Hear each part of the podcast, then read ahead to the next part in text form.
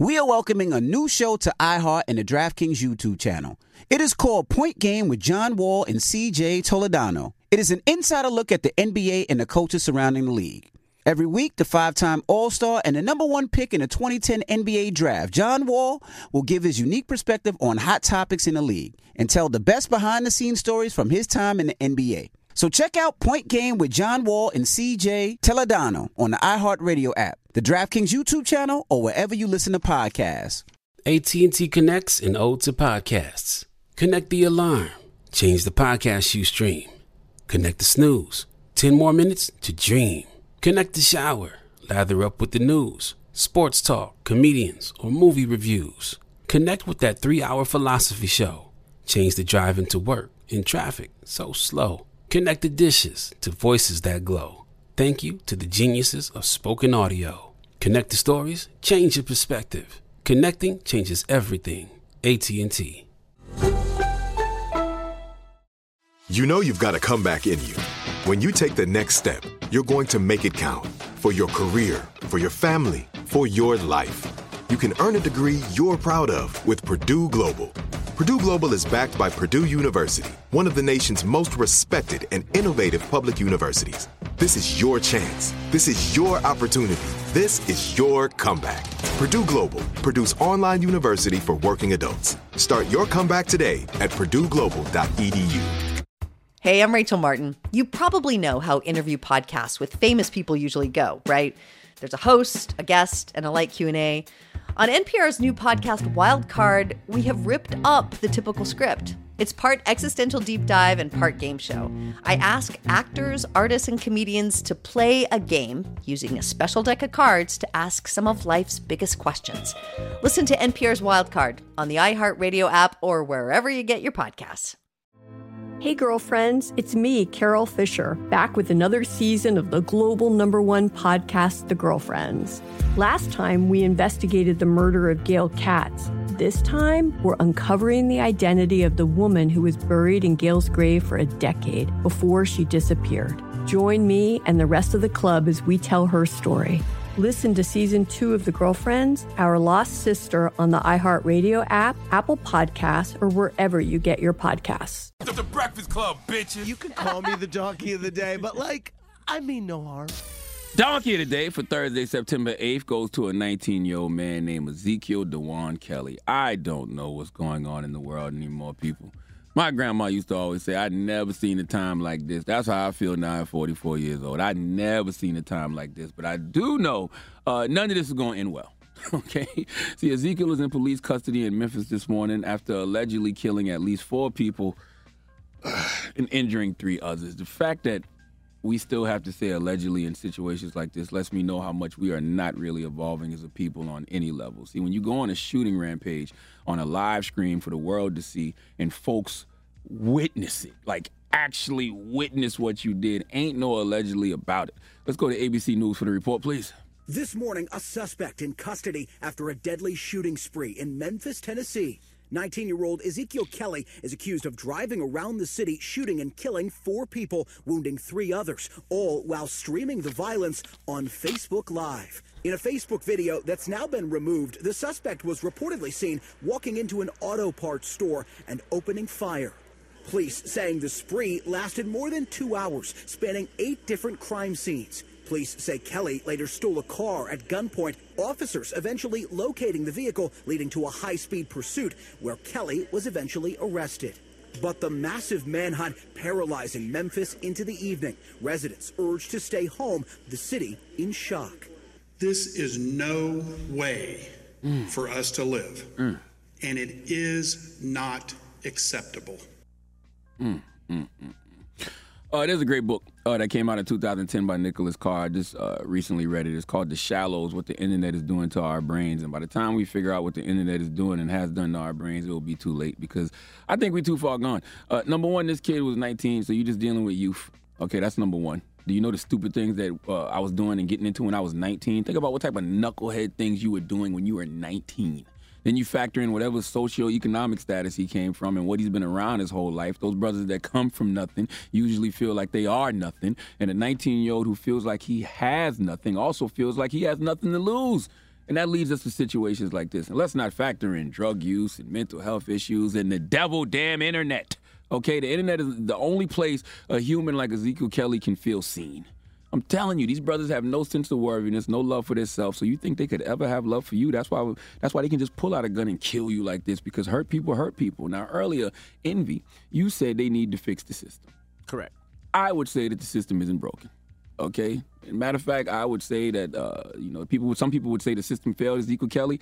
I would say it didn't fail him at all. I don't think fail is the right term because the system didn't fail Ezekiel Kelly. It was designed to currently keep Ezekiel Kelly exactly where he is. Okay, see, Ezekiel is only 19, but when he was 17, he faced four felony charges, including two counts of attempted murder, one count of reckless endangerment, and one count of possession of a firearm. Okay, this was 2020. He was 17 years old. He pled guilty to a lesser charge of aggravated assault, was sentenced to three years, and did 11 months of that three years.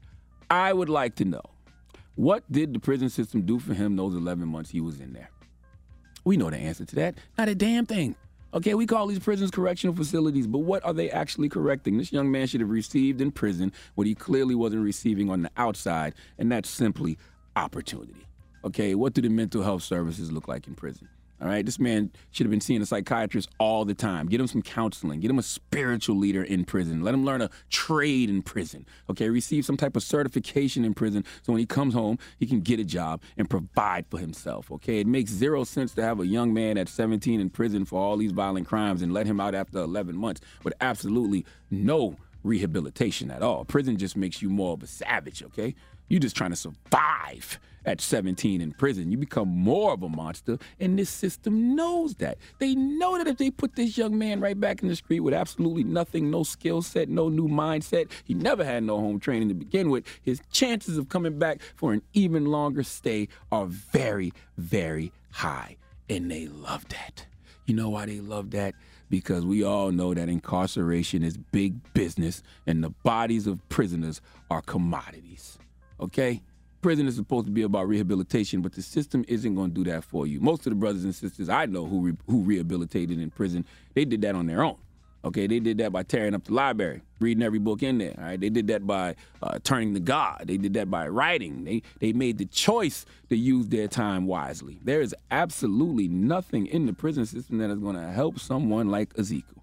Okay, and when you put someone like him back on the street, then he has a platform to be seen and heard by a mass majority of people for once in his life. Oh my God.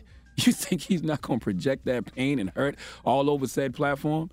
And this is why so much debauchery goes digital. And I don't have any answers. Okay, the reason I don't have any answers is because I know this system is designed to do exactly what it's doing. And we are too far gone. We've gone too far to turn back now. Things are only going to get worse. So if you know what I know, you better let go and let God because I don't have any other bright ideas. Okay? Okay. Please let Remy Ma give uh, Ezekiel Kelly the biggest hee haw. Hee haw, hee haw. You stupid motherfucker. Are you dumb? I don't have any. Don't have any ideas. Don't know what to do. All right. Do you? No. No. Mm-mm. Donkey Today is brought to you by the law office of Michael S. Lamonsoff. Don't be a donkey. Dial pound 250 on your cell and say the bull if you've been hurt in a construction accident. That's pound 250 from your cell and say the bull.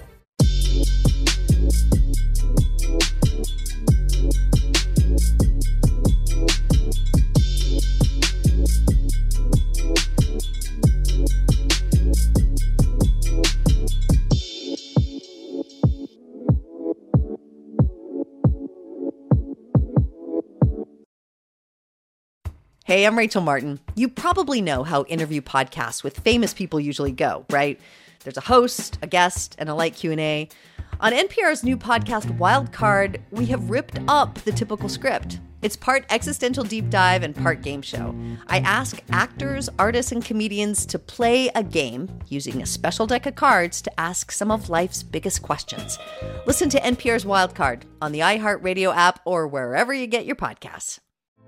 Hey, girlfriends, it's me, Carol Fisher, back with another season of the global number one podcast, The Girlfriends.